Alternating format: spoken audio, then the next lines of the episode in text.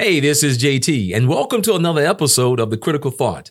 Today's episode deals with one of my favorite subjects Watchtower and money. You see, nobody handles money quite like the Watchtower. The Watchtower now has basically instituted its own version of tithing its members. And there is one spreadsheet that I would like to see. And that's a spreadsheet with all the congregations listed on it because all the congregations have promised to tithe a certain amount of money each and every month. Can you imagine seeing that spreadsheet? Yes, right.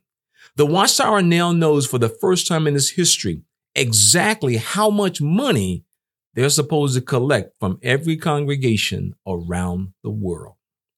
In fact, people have written and said and stated to me, you know, we had a local needs talk the other night, and the local needs was about brothers you promised that you was going to give that money to the society. And yes, they want that money. You see, the Watchtower has had this type of system of tithing in place at the circuit level for decades. And in fact, that's one of the reasons why people often ask, why is our circuit is always running into a deficit? So while Jehovah's Witnesses are out knocking on doors, the Watchtower is saying, where is my money? As the O'Jays said, money, money, money. The Watchtower has put in place basically a tithing system that they've used for decades, and they used it at the circuit level. Each circuit is required to pay a certain amount of money. We actually have a video that we did It's one of our classics that went into detail as to why the circuit is always at a deficit.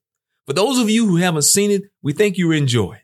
And for those who may have seen it before in the past, welcome down memory lane. You're listening to The Critical Thought where we challenge our listeners to use critical thinking when examining the teachings of Jehovah's Witnesses. One of the questions that people often ask is why does it always appear, always seems that every time we have a circuit assembly, we're always running a deficit. We're always in the red. Every time we go to the circuit assembly, you always have someone go up on the platform and announce, friends, we're in the red, we got a deficit. Well, that's a question I have always asked growing up as one of Jehovah's Witnesses as a kid. I would ask my mom, Mom, why are we always in the red? And my mother could never give me a, a good answer. She didn't know. Well, I didn't get the answer until I actually became an elder, and one of the assignments that I was given in my circuit was to be the circuit assembly accounts overseer. Now, anybody who's familiar with seminars, seminars are money makers, and interestingly, they're money makers for the society as well. Now, what would often happen is a couple of months before the circuit assembly, what I would do is I would contact other elders in other congregations. I would say, could you do me a favor? Could you make an announcement on your circuit assembly part that we also need people to manage the contribution boxes? And of course, they would put the announcement out on their program. And a couple of days later, I would get calls from friends who would be volunteering to man the contribution boxes located throughout the assembly hall.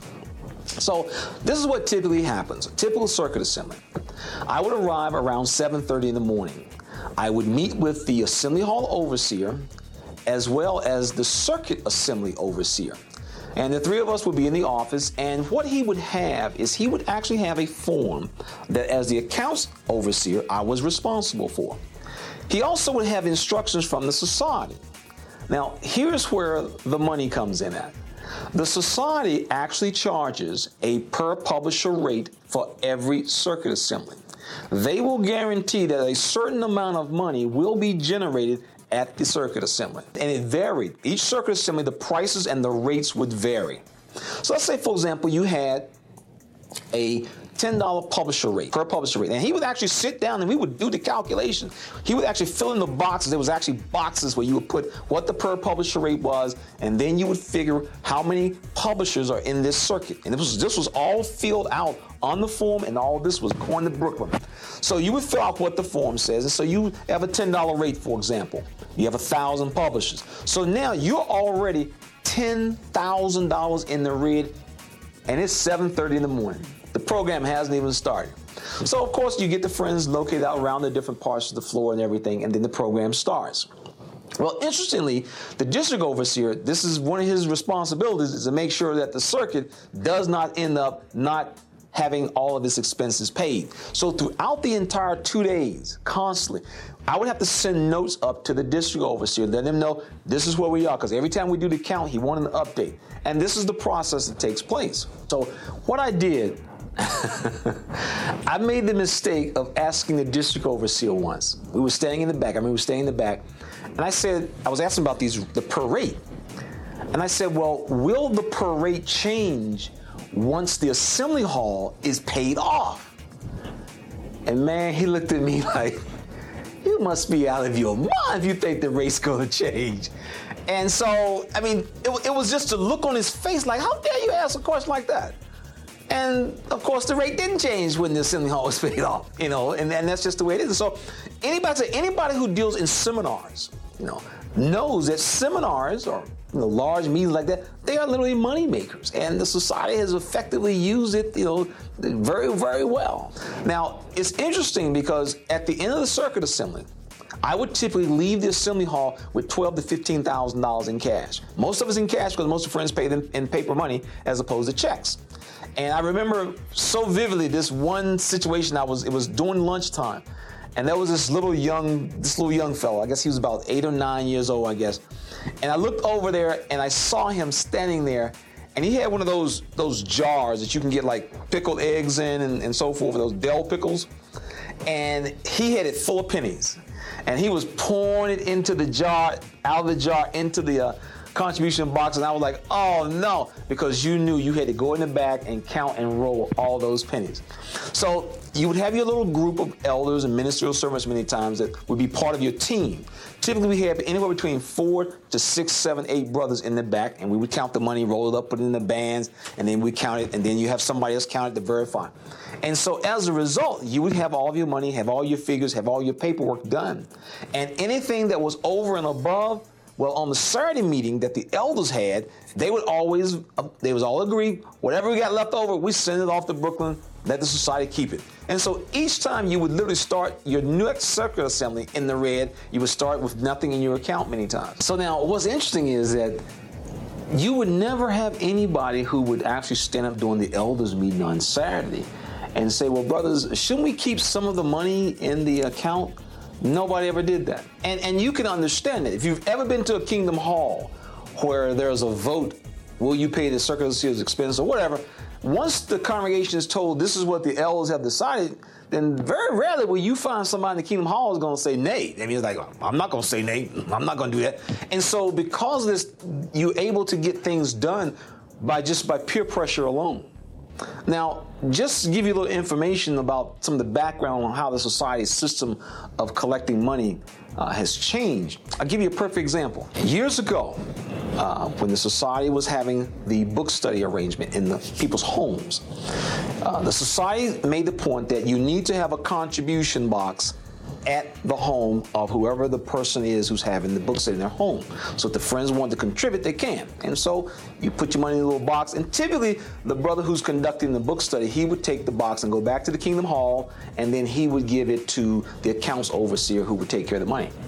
Well, interestingly, uh, we often think of the witnesses are always honest and so forth. Well, that's that they got there's some issues sometime there, and I'll give you this example of this. Uh, the society made a change in how the accounting is done and how the money is collected. For years, one brother could pick up the money at the book study, and one brother could pick up the money at the Kingdom Hall. Typically, a ministerial servant, he was the account servant, and he would handle all the financial putting the money and counting and putting it into the ledgers and making deposits to the uh, bank and everything. Well, unfortunately, there were uh, ministerial servants who started borrowing money. basically, they were stealing, basically. And so, what the society did, they put in place a very interesting little policy of good policy. I mean, it's, it's really a good policy, to be honest with you and that is it was that two brothers would be required whenever money was being collected. So even on the book study level, when it was in someone's home with maybe 10 or 15 people in someone's home, contribution might be 12, 13, 14 dollars. Two brothers had to actually count the money, and both of them would have to sign the receipt. That's good accounting. That's good GAAP practice, as they would say. So two brothers would count the money, put it into the receipt, and then would give it to the brother at the Kingdom Hall. The account servant at the hall when he would go around and pick the money up out of the boxes, if you notice, he will typically have to have someone with him. There's always two brothers. And if he doesn't have two brothers with him, then he's in violation of what the society's guidelines are. They said, we want two brothers counting the money to make sure that two people sign off on the collection of the money. Now, if you notice, at the Kingdom Hall, at the end of the month, there's an accounts report that is given. Transparency is very important. The organization says transparency is we must have transparency so the friends know where the money is going. And that makes sense. So a brother will walk up on the platform. He would then make the announcement about the accounts and what the congregation is standing with and so forth. Then he'll say, this information is going to be posted so you can all go and look at it. And typically it'll be up there for week, two, three weeks, whatever. Once again, good program. At the circuit assembly, as all of you know, Brother goes up on the platform, gives what the accounts are, makes an announcement with how much money was taken up, how much was spent. Da, da. So at all times, people know what the finances are. In fact, people often take their Bible studies when they bring them to the Kingdom Hall. They'll say, "See, right here on our board, it shows what our financial status is, what was taken up, the expenses we had, and how much was collected, and so forth and so on." So at the local congregation level, there is an accounting that is given. In fact, three months, every three months, every congregation is required by the society to have an audit done. And then the audit is often announcements made to the congregation. An elder walk up and say, just want to let the congregation know an audit was done and the books are in good standing. Okay. When I was the accounts overseer for the circuit, a few months after I had finished all my paperwork and paid all the bills and everything, there was an elder that the circuit overseer would assign to come behind me and he would do an audit on the books that I was holding. And he would make the announcement, let the circuit overseer and everybody know books are in good state. So we, you have this transparency. All right. Now let's move on to the district assembly, what we now call the regional conventions. Okay. What typically happens is if you are a circuit accounts overseer in your circuit, a letter will be sent to you extending you an invitation to be part of the district or the regional accounts department. So you would get a chance to meet all the other guys in the other circuits who were doing what you were doing. So now at the district level, the accounting process, same basic process, but there's a difference. You have never been to a district convention or a regional convention and they read to you what was taken up and what the expenses were. You will never ever hear what the amount of money is that's taken up. And the district conventions or the regional conventions, they vary. And so these are major money makers for the society. Now, let's take it one step further, just, just for the sake of good accounting. The organization never has ever let the friends know how much money is taken up and what is accounted for. They just haven't. And so it's very interesting, especially if you talk to people in the accounting field. And you say, well, they'll, they'll tell you, say, well, let me make sure I get this right. At a local Kingdom Hall, you have this very clearly laid out accounting process, auditing process, and, and the public is shown and told what, what it is. At the circuit assembly, you have this accounting process, and the public is told, and then the audit is done. But once you move up to the district or the regional where the real money comes in at, nobody knows about that. And then when you move up to the headquarters, nobody definitely knows about that. And so it's interesting how the society has these processes in place, but all of a sudden it breaks down at a certain level.